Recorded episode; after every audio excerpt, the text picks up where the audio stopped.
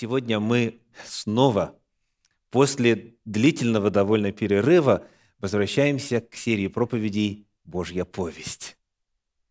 Я посмотрел в последний раз на эту тему, проповедь была в мае. Потом были праздники, потом э, летние каникулы. И вот мы после длительного перерыва возвращаемся к нашей цели. Давайте вспомним цель. Прочитать все Священное Писание. От книги Бытия до книги Откровения. А, и по каждым трем главам задать вопрос о главной вести, которая содержится в том или ином отрывке. И вот таким образом мы с вами уже дошли до книги Второзакония, глав 13, 14 и 15. Вот это наш отрывок для исследования. Книга Второзакония, глава 13, 14 и 15. В этих главах, как часто бывает, довольно много тем представлено. И мы вынуждены с вами остановиться на какой-то одной теме. И эта тема такова – Божья повесть, двоеточие, структура десятин. Структура десятин. О десятине и о десятинах Библия говорит довольно много, начиная с книги «Бытие». В первый раз в 14 главе упоминается десятина. И в книге Левит упоминается десятина, и в книге Числа упоминается десятина. Но у нас все не было времени этим вопросом заняться именно вот в этом цикле проповедей «Божья повесть» потому что там были более яркие, важные темы во всех этих прочитанных трех главах.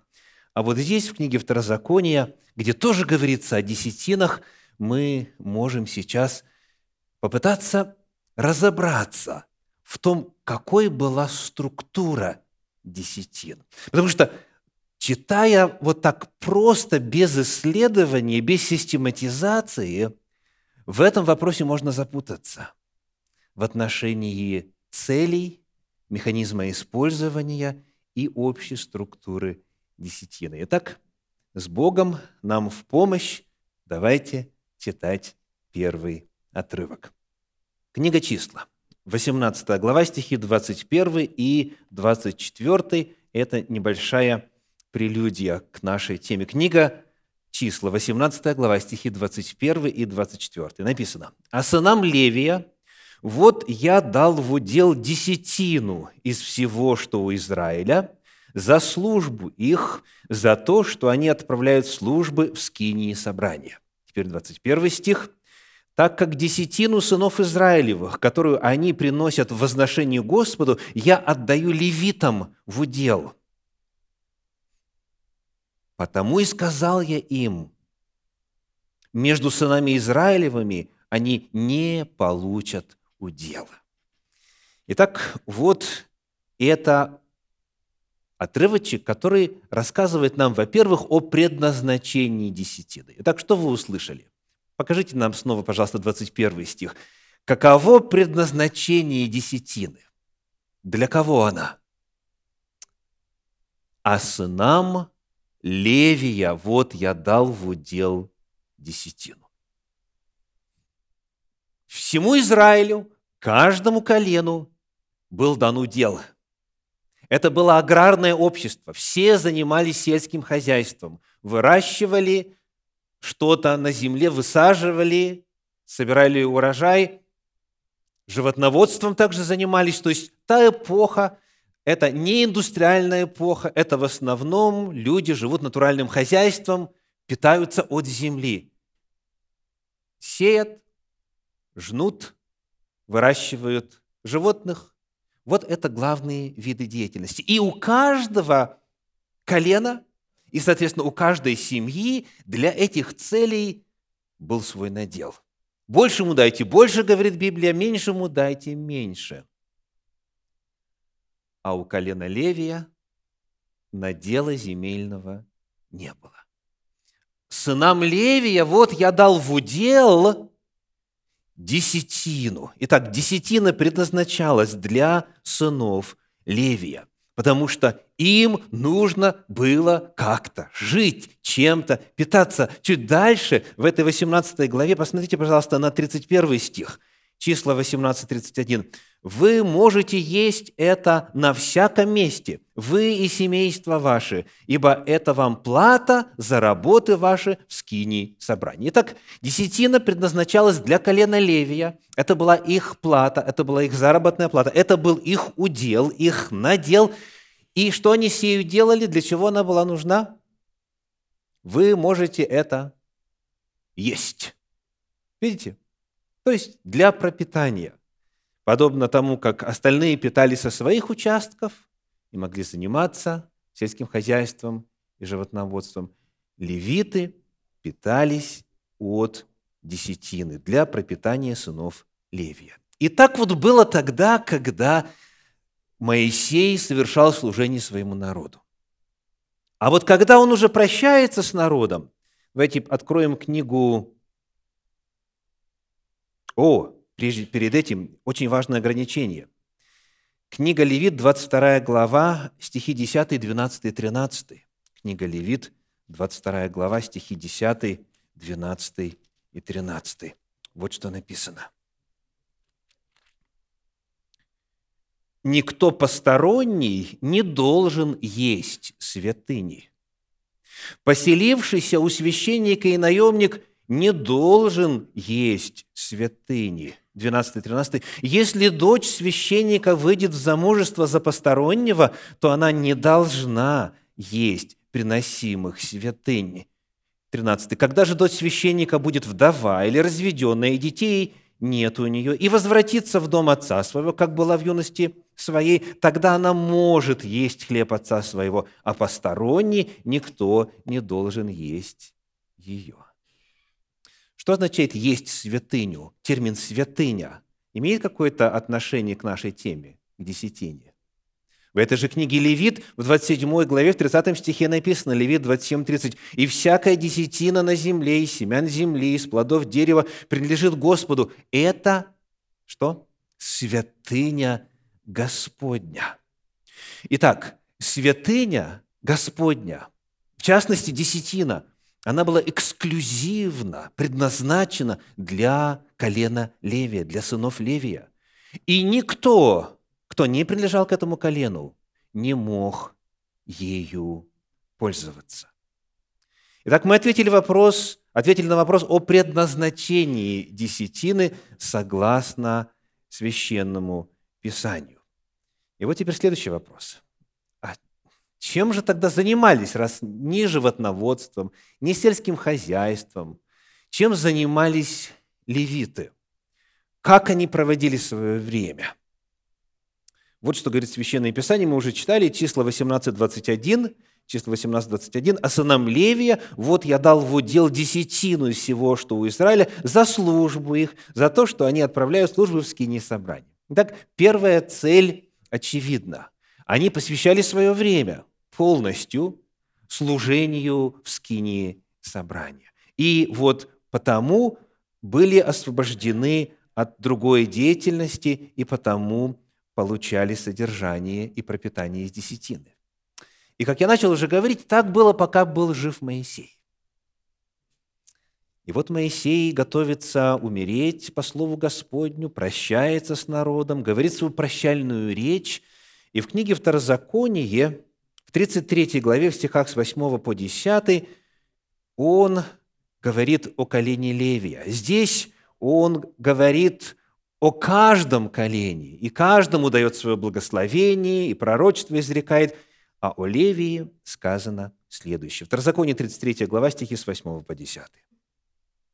«И о Левии сказал, Тумим твой и Урим твой на святом муже твоем, которого ты искусил в массе, с которым ты припирался при водах Меривы, который говорит об отце своем и матери своей, «Я на них не смотрю, и братьев своих не признает, и сыновей своих не знает, ибо они, левиты, слова Твои хранят и завет Твой соблюдают, учат законам Твоим Иакова и заповедям Твоим Израиля, возлагают курение пред лицо Твое и всесожжение на жертвенник Твой».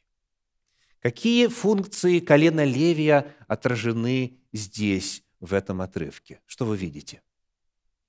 Первое. Учить народ Божьей воли. Учат законам Твоим Иакова и заповедям Твоим Израиля.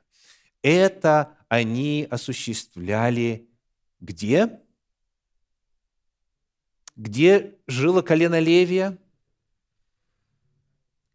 Ответ – везде, по всей территории Израиля.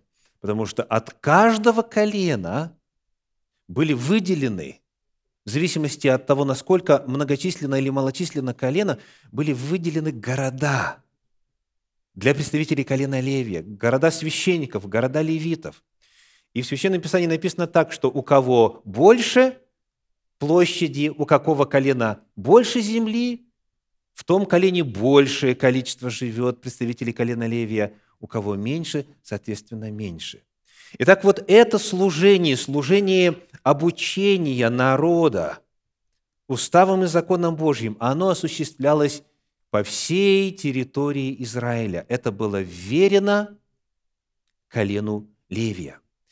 И имеется в виду то время, когда они уже вошли в обетованную землю, когда уже вот замысел Торы об устройстве народа Божия реализовался. А пока жили в пустыне, эту функцию кто выполнял? Кто обучал Израиля законам, заповедям, повелениям, постановлениям? Кто? Моисей. Спасибо. Так и написано книга Исход, 18 глава, 20 стих, Исход 18, 20. «Научай их, слова, обращенные Моисею, научай их уставам и законам Божьим, указывай им путь его, по которому они должны идти, дела, которые они должны делать. Пока народ жил в пустыне, пока устройство народа, предписанные в Пятикнижии, не могло реализоваться, потому что они были кочевниками, функцию научения осуществлял сам Моисей. «И сказал Господь Моисею, объяви сынам Израилевым и скажи им». Вот эта фраза очень часто встречается в Библии, десятки, десятки, десятки раз. Но вот Моисей, уходя, вот эту функцию, эту очень важную задачу обучения народа передает колену Левия. Это первая функция. Давайте вернемся теперь снова к 33 главе книги Второзакония, к 10 стиху.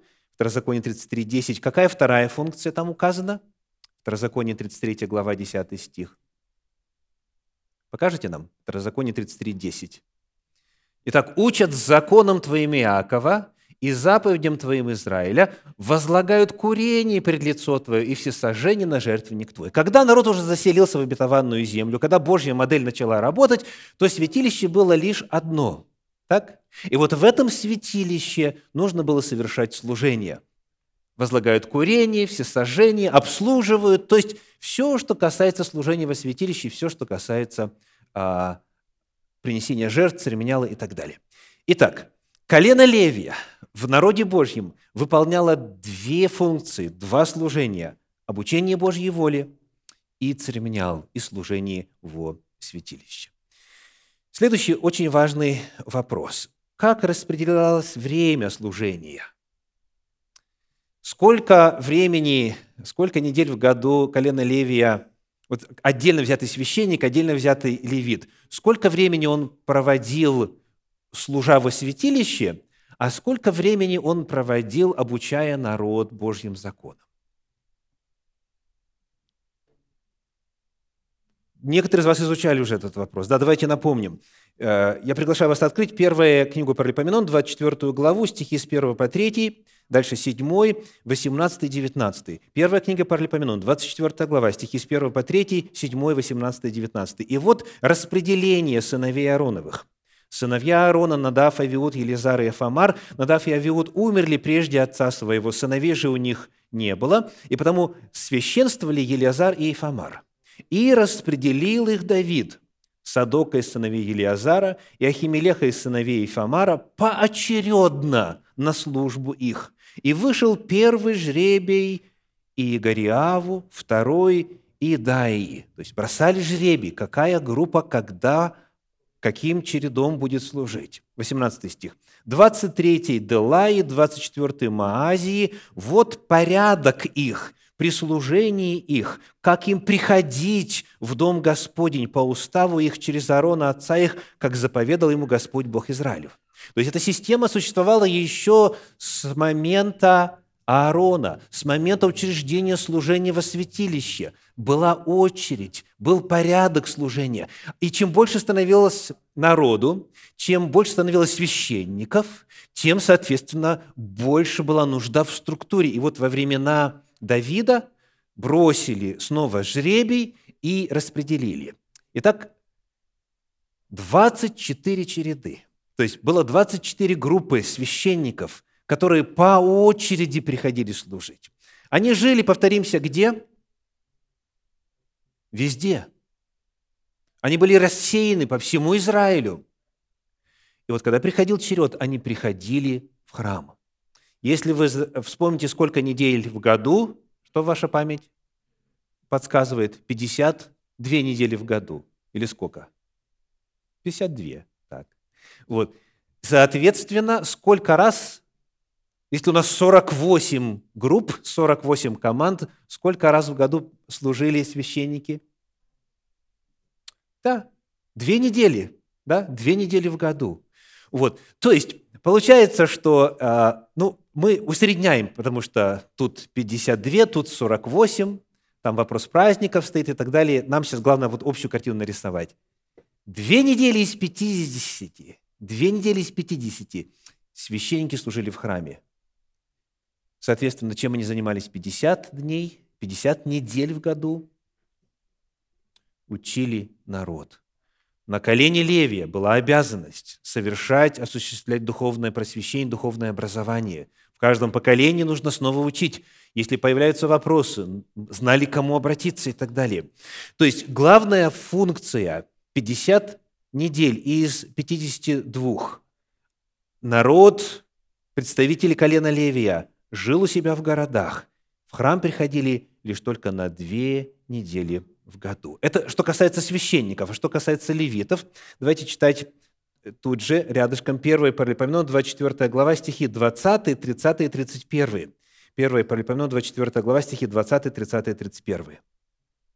«У прочих сыновей Левия, то есть о а, тех, кто был избран именно священниками, уже поговорили. У прочих сыновей Левия распределение из сынов Амрама – Шуваил, из сынов Шуваила и Едия, 30 у сынов Муше Махли, Дер и Еремов. Вот сыновья кого? Левитов по поколениям их. И бросали и они жребий наравне с братьями, своими сыновьями Аароновыми, то есть священниками, перед лицом царя Давида и Садока и Ахимелеха, и глав семей священческих и левитских, глава семейства наравне с меньшим братом своим. То есть, оказывается, не только было 24 череды священников, было также 24 череды левитов.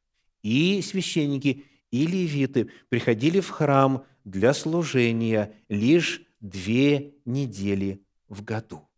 И вот Священное Писание в нескольких местах описывает, как осуществлялось вот это духовное просвещение, как осуществлялась работа и служение левитов и священников по научению закону Божию. Я приведу лишь один пример за неимением времени. Вторая книга Паралипоменон, 17 глава, стихи 7 по 9. Вторая книга Паралипоменон, 17 глава, стихи 7 по 9. «И в третий год царствования своего он послал князей своих, Бенхаила и Авадию, и Захарию, и Нафанаила, и Михея, чтобы учили по городам Иудиным народ, и с ними левитов, Шимаю, и Нефанию, и Звадию, и Азаила, и Шемирамофа, и Анафана, и Адонию, и Товию, и Товадонию, и с ними Елишаму, и Ирама, священников. И они учили в Иудее, имея с собой книгу закона Господня, и обходили все города Иудеи, и учили народ» и так далее. Итак, повторим. Каково было предназначение десятины?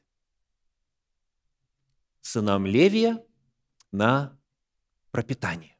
Никто другой не мог есть святыню, эту десятину, кроме колена Левия, членов семьи. Даже написано, если дочь выйдет за постороннего, то есть не левита, не из колена Левия, не может питаться от десятины. Для чего это им было дано? Потому что у них не было удела, и они занимались служением Господу, во-первых, просвещая Божий народ 50 недель в году, во-вторых, служа во святилище, вознося фимиам, помогая приносить жертвы и так далее. Теперь, представьте, что вы, как некоторые э, выражаются, рядовой член Израиля. И вот Господь вас благословил, вы хотите отделить святыню. Как именно вы это сможете сделать согласно Торе? Куда вы ее понесете? В храм слышу. Есть ли еще ответы? По местную синагогу левиты жили всюду. Вот это очень важно прояснить. Давайте читать. Книга, книга числа, 18 глава, стихи с 25 по 28. Числа, глава 18, стихи с 25 по 28. Сказал Господь Моисею, говоря, объявите, объяви левитам и скажи, когда вы будете брать от сынов Израилевых десятину. Когда вы будете брать от сынов Израилевых десятину, которую я дал вам от них в удел, то возносите из нее возношение Господу, десятину из десятины. И вменено будет вам это возношение ваше, как хлеб с гумна и как взятое от. Так и вы будете возносить возношение Господу из всех десятин ваших, которые будете брать от сынов Израилевых, и будете давать из них возношение Господне Аарону священнику. Значит, здесь механизм такой, механизм путешествия десятины. Народ дает кому? Левитам, левиты берут у народа, и затем левиты тоже 10%, тоже десятину дают кому? Священникам. Левитам, народ левитам, левиты священникам. Теперь уточняем, где. В принципе, уже должно быть ясно, да? но тем не менее уточним – Неемии книга, 10 глава, стихи 37 и 38. Книга Неемии, 10 глава, стихи 37 и 38. «И начатки из молотого хлеба нашего, и приношений наших, и плодов со всякого дерева, вина и масла мы будем доставлять десятинам в кладовые при доме Бога нашего, и десятину земли нашей левитам. Они, левиты, будут брать десятину во всех городах, где у нас земледелие. При левитах когда они будут брать левитскую десятину, будет находиться священник сына Аарона, чтобы левиты десятину из своих десятин отвозили в дом Бога нашего, в комнаты, отделенные для кладовой. Итак, где левиты брали десятину? Покажите нам 37 стих, если можно снова. 37 стих. Ага.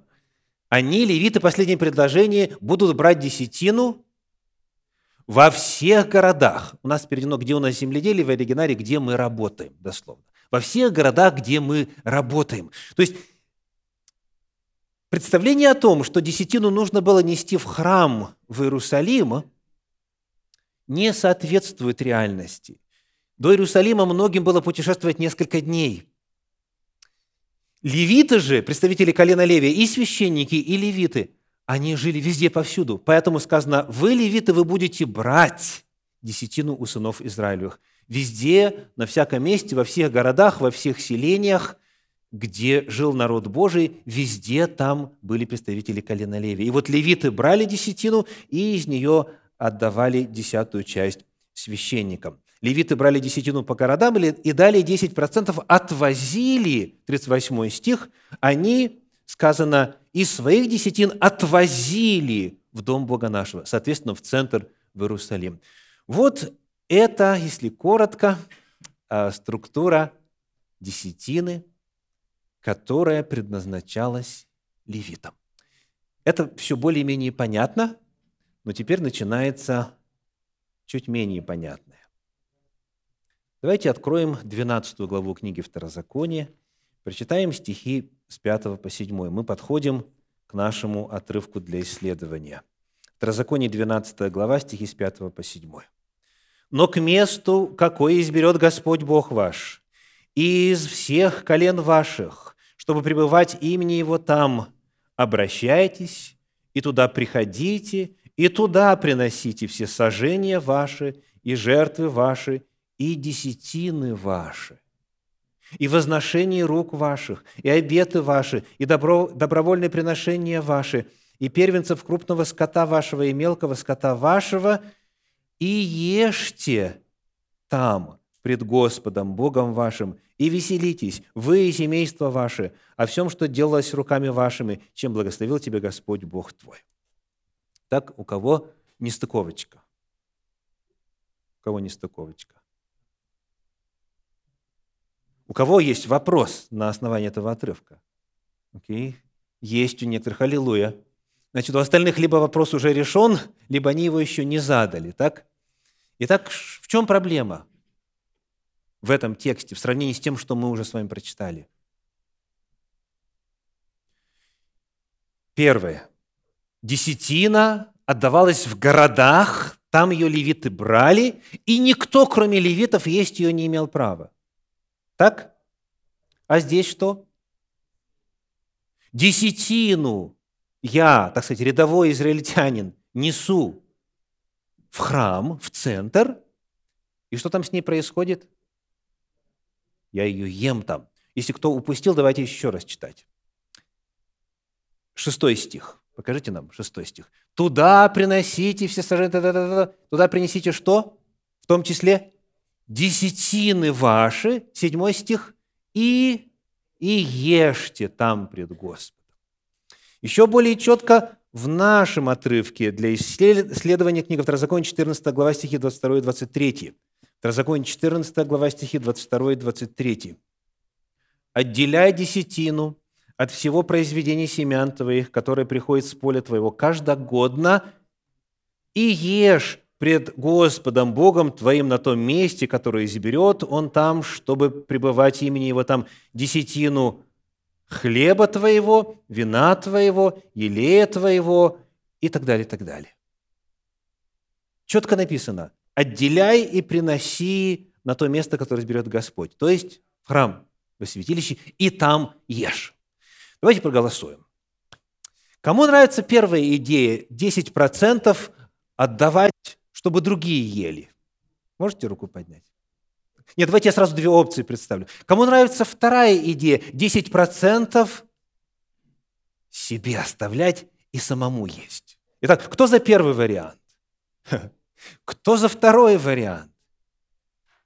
Ну, как-то было бы, да, вроде для Бога, себе. То есть это, это конфликт. Это конфликт. Это кажущееся разногласие. Потому давайте будем разбираться. Каким был механизм принесения вот этой десятины, о которой мы начали с вами читать? Читаем дальше, 14 глава стихи с 24 по 26. С 24 по 26. «Если же длина будет для тебя дорога, так что ты не можешь нести сего, потому что далеко от тебя то место, которое изберет Господь Бог твой, что положить там имя свое, и Господь Бог твой благословил тебя, то променяй это на серебро. И возьми серебро в руку твою, и приходи на место, которое изберет Господь Бог твой, и покупай на серебро сие всего, чего пожелает душа твоя, волов, овец, вина, секера, и всего, чего потребует от тебя душа твоя, и ешь там пред Господом Богом твоим, и веселись ты и семейство твое». Знаете, статистика с легкостью показывает, что второй вариант большей части верующих нравится намного больше. Отделил десятинку и ешь, и пей, и покупай, и веселись. Вот сегодня э, о праздниках шел у нас разговор в детской истории, да? Столько праздников, столько родственников, пока всех обойдешь, или пока всех примешь у себя. Это сколько денег надо, чтобы всех прокормить, чтобы есть, пить и веселиться – вот, пожалуйста, решение – десятина. Так? Итак, каков механизм? Эту десятину человек отдает не левиту и не у себя по месту жительства, а несет куда? В центр, в Иерусалим, к святилищу. Что еще мы находим? Каково предназначение этой десятины? Ешьте там пред Господом, вы и семейство вашей. Люди сами несли эту десятину к святилищу. И что интересно отметить, что десятину можно конвертировать в наличные. Да? Если далеко, тяжело нести, променяя на серебро, и потом серебро неси туда, в э, Иерусалим, и дальше там используй это серебро. Можно было конвертировать в валюту. Так? Что же там делали и когда именно народ должен был явиться вместе со своими десятинами туда пред лице Господне. Книга Второзакония, 16 глава, 16 стих. Второзаконие 16, 16. «Три раза в году весь мужеский пол должен являться пред лице Господа Бога твоего на место, которое изберет Он» в праздник опресноков, в праздник седмиц и в праздник кущи. И никто не должен являться пред лицо Господа с пустыми руками, 17 стих, но каждый с даром в руке своей, смотря по благословению Господа Бога твоего, какой Он дал тебе». Это происходило трижды в год во время паломнических праздников, и они здесь у нас названы как праздник опресноков, праздник седмиц и праздник кущи.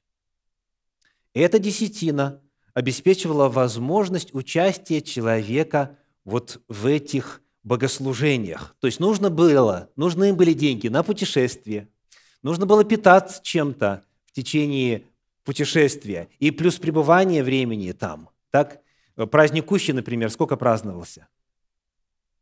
Неделю, неделю. Так, что-то нужно там есть. Попробуй заплати гостиницу да, э, в Иерусалиме вот, чем-то питаться, потом что-то принести с собой, что-то там э, пожертвовать, там нуждающимся дать и так далее, и так далее.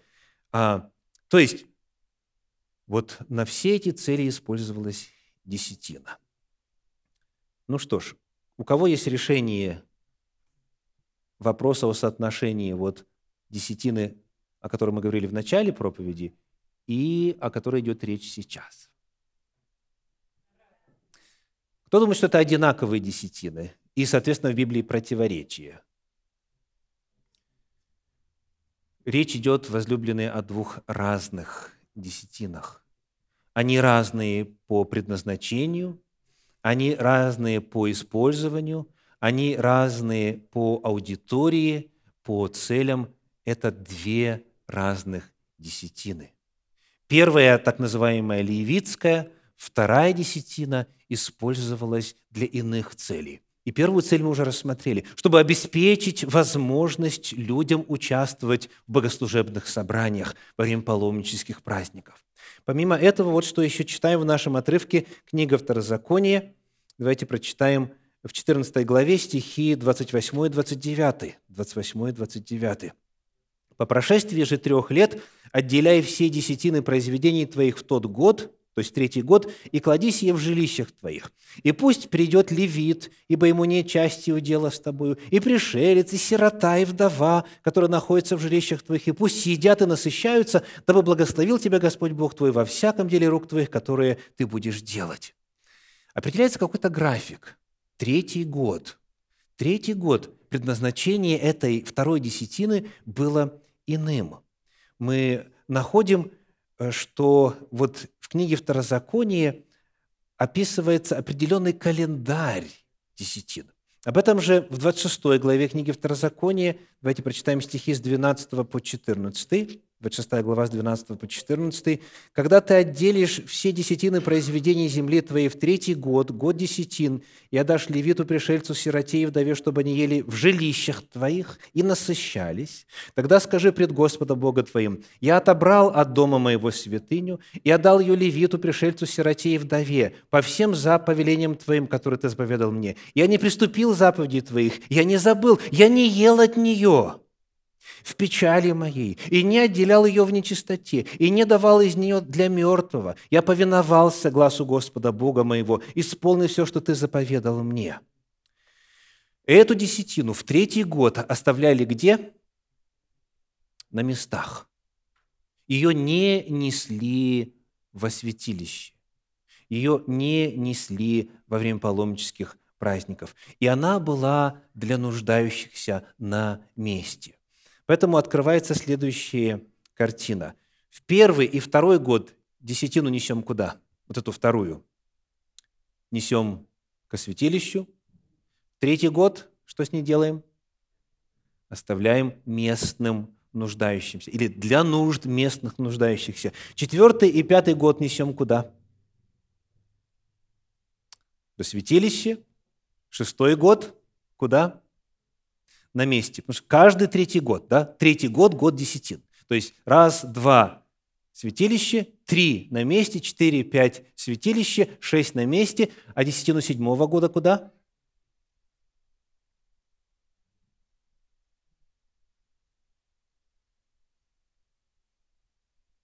Спасибо. Никуда. Почему?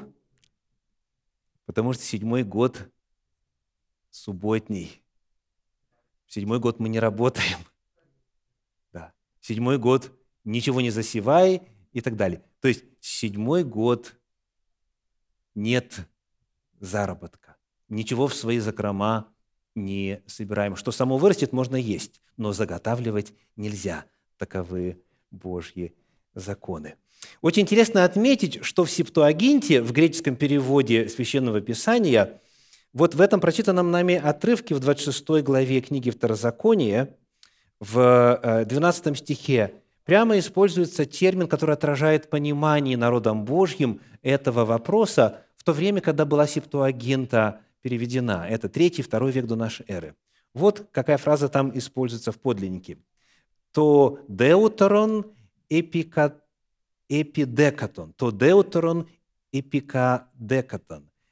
Дословно вторая десятина. То есть народ Божий понимал, что первая десятина дается левитам, вторая десятина, она распределяется согласно указанному графику.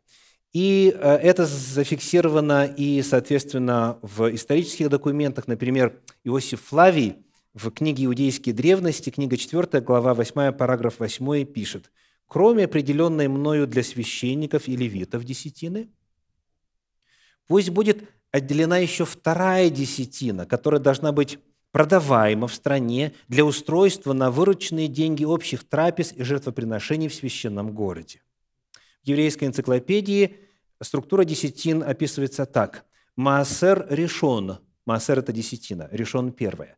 Маасер решен, первая десятина, передаваемая левитам. Маасер шени, вторая десятина, отделялась в первые, второй, четвертый и пятый годы, и которую необходимо было съесть в Иерусалиме во время праздников. Маасер они, десятина бедняка, в третий и шестой годы необходимо было передать бедным. А, если кто-то запутался, давайте по-простому, на пальцах, что называется. Предположим, есть прибыль в тысячу долларов. Сколько первая десятина будет составлять? 10%, 100 долларов. Так? Замечательно. Сколько будет составлять вторая десятина? 90. Спасибо. Да? Потому что у вас осталось только 900. Вторая десятина составляет 90%. Из этих 90% что, куда, то есть из этих 90 долларов или рублей, или а, вот э, неважно какой валюты, а, сколько куда расходуется. Две трети – обеспечение нужд богослужения, участие человека в богослужении, и одна треть нуждающимся. Таким образом, из тысячи долларов прибыли 190 посвящается Господу и связанным с служением Господу нуждам. 100 долларов тем, кто осуществляет проповедь и обучение законам Божьим, 90 на обеспечение нужд служения и а, на бедных и нуждающихся. Две трети, то есть 60 долларов, нужды богослужения, и 30 долларов нуждающимся. Вот кратко структура десятины в Священном Писании.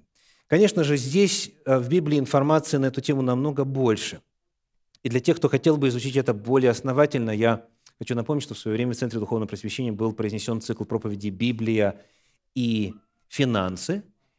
Этот цикл в аудиозаписи можно найти на веб-сайте Центра Духовного Просвещения а, «Библия и финансы». Просто набрав, там есть аудиозапись. И э, второй цикл назывался «Христос и десятина». Это уже видеозаписи, и их можно найти на канале Центра Духовного Просвещения в YouTube «Христос и десятина. Поэтому а, у нас сейчас нет возможности задавать вопросы о сегодняшней ситуации а, и о мере применения этих Божьих законов сегодня. Я хочу лишь коснуться двух моментов очень кратко. Первый. Очень часто задается вопрос, если человек не является представителем колена Левия, распространяется ли структура десятины на такового? То есть человек полностью свое время, как левиты в древности, в древности священники, посвящает служению, научению, обучению и так далее. Но он не только не из колена Леви, но он даже и не еврей вообще, не из потомков Авраама по плоти. Есть ли в Священном Писании что-то на эту тему? Книга Исаии, 66 глава, стихи с 19 по 21. Книга пророка Исаии, 66 глава, стихи с 19 по 21. Вот что написано. 66 глава, с 19 по 21. «И положу на них знамение, и пошлю из спасенных от них к народам Фарсис, в Пулу, и Луду, к натягивающим лук, в Тубалу и Явану, на дальние острова, которые не слышали обо мне и не видели славы моей, и они возвестят народам славу мою. И представят всех братьев ваших от всех народов в дар Господу на конях и колесницах, и на носилках, и на мулах, и на быстрых верблюдах, на святую гору мою в Иерусалим, говорит Господь подобно тому, как сыны Израилевы приносят дар в дом Господа в чистом сосуде. Из них будут брать также в священники и левиты, говорит Господь. Исаия предвозвестил эпоху, когда к служению ранее определенному для колена Левия будут приобщены кто? Из всех народов из самых неожиданных мест. И из них, 21 стих, будут брать также в священники и левиты, говорит Господь. Потому что Божья цель была всегда в том, чтобы Его истина стала достоянием всех народов. Это первое. Второй момент. Какова причинно-следственная связь? Знаете, о десятине можно слышать проповеди двух видов, что касается мотивации. Одни говорят, хочешь процветания, хочешь благословений материальных, возвращай, давай, плати, все по-разному говорят, плати десятину. Не приводят соответствующее обетование из книги про Камалахи там, и так далее. То есть, испытайте меня, и я вас благословлю до избытка. Причинно-следственная связь такая. Дал десятину, получил благословение. Есть такое в Библии? Есть. Есть. Но на самом деле, если нам бы на этом только сконцентрироваться, это было бы искажение библейской картины. Потому что, когда мы смотрим, как причинно-следственная связь в контексте десятины в Библии на самом деле представлена, то всегда начинается с другого. Помните ли вы обед, который дал Иаков, когда бежал от гнева брата? «Если ты будешь со мною, и сохранишь меня в пути сем, и дашь мне хлеб есть и одежду одеться, то, то из всего, Господи, что Ты даешь мне, я дам Тебе десятую часть. То есть что первично? Бог, Его благословение, Его охрана и материальное благо, которое Он дает. И этот вот именно мотив, он звучит неоднократно в Священном Писании. В нашем отрывке для чтения сегодня это книга Второзакония, 14 глава, стихи 22, 24, 25 и 29 которым мы завершим сегодняшнее исследование. Книга Второзакония, 14 глава, стихи 22, 24, 25, 29. «Отделяй десятину от всего произведения семян твоих, которое приходит с поля твоего каждогодно, Если же длина будет для тебя дорога, так что ты не можешь нести сего, потому что далеко от тебя то место, которое изберет Господь Бог твой, чтобы положить имя свое, и Господь Бог твой благословит тебя. То есть, если это есть, если тебя Господь благословил, и так благословил, что, что нести не можешь. Так? То есть, вот мотивация. Но дальше, стихи 25 и 29, то променяй это на серебро, и возьми серебро в руку твою, и приходи на место, которое изберет Господь Бог твой. И пусть придет левит, ибо ему нет части дела с тобой, и пришелец, и сирота, и вдова, которые находятся в жилищах твоих, и пусть едят и насыщаются. И тут что? Дабы, дабы благословил тебя Господь, Бог твой, во всяком деле рук твоих, которые не будешь делать. Итак, что мы находим в отношении причинно-следственной связи?